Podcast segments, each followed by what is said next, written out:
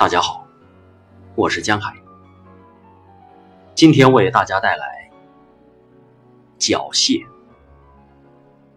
龙应台，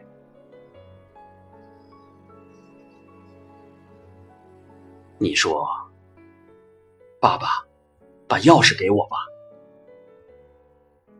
他背对着你，好像没听见，抱着一个很大的塑料水壶，水的重量压得他把腰弯下来。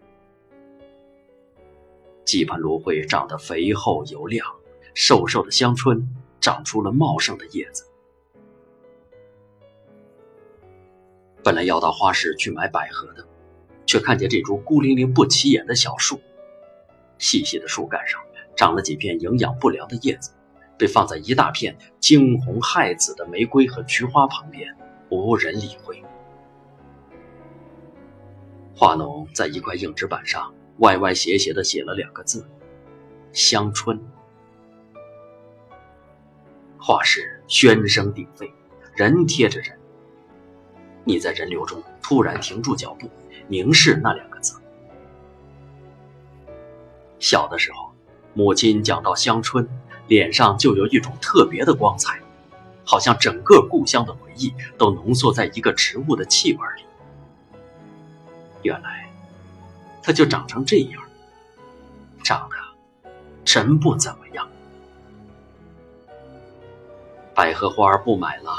叫了一辆出租车，直奔桃园，一路捧着那盆营养不良的香椿。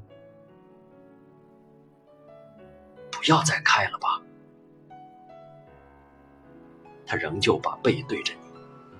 阳台外强烈的阳光射进来，使他的头发一圈的亮，身影却是一片的黑，像轮廓的剪影。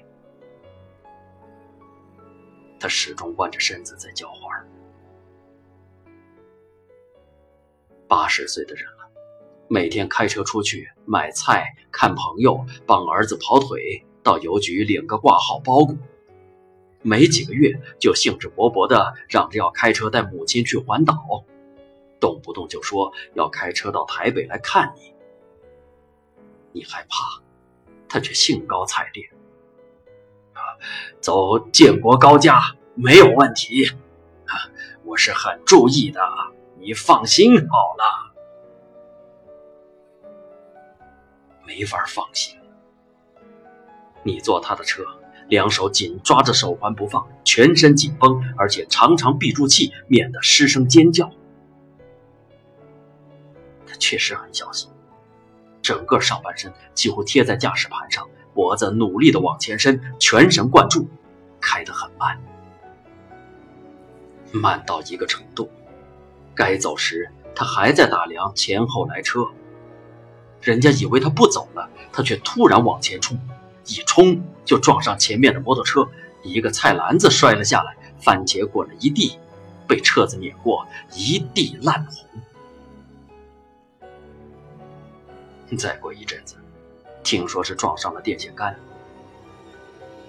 母亲在那头说：“吓死人喽！”你爸爸把油门当做刹车，你相信不相信啊？车头撞扁了，一修就是八万块。又过了几个月，电话又来了，他的车突然紧急刹车，为了闪避前面的砂石卡车。电话那一头不是吓死人喽的母亲，母亲已经在医院里。刹车的力道太猛。他的整个手臂给扭断了。兄弟们说：“你去，你去办这件事。”我们都不敢跟他开口。爸爸只听女儿的话。黄昏的光影透过纱门，薄薄的洒在木质地板上。客厅的灯没开，室内显得昏暗，如此的安静。你竟然听见墙上电钟簌簌行走的声音。他坐在那片黄昏的阴影里，一言不发。先递过来汽车钥匙，然后把行车执照放在茶几上，你的面前。要出门就叫出租车好吗？再怎么坐车，也坐不到八万块的。你说，他没有说话。你把钥匙和行车执照放在一个大信封里，用舌头舔一下，封死，好吗？你再问，一定要从他嘴里听到他的承诺。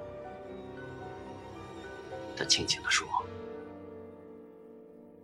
好。”缩进沙发里，不再作声。你走出门的时候，长长舒了口气。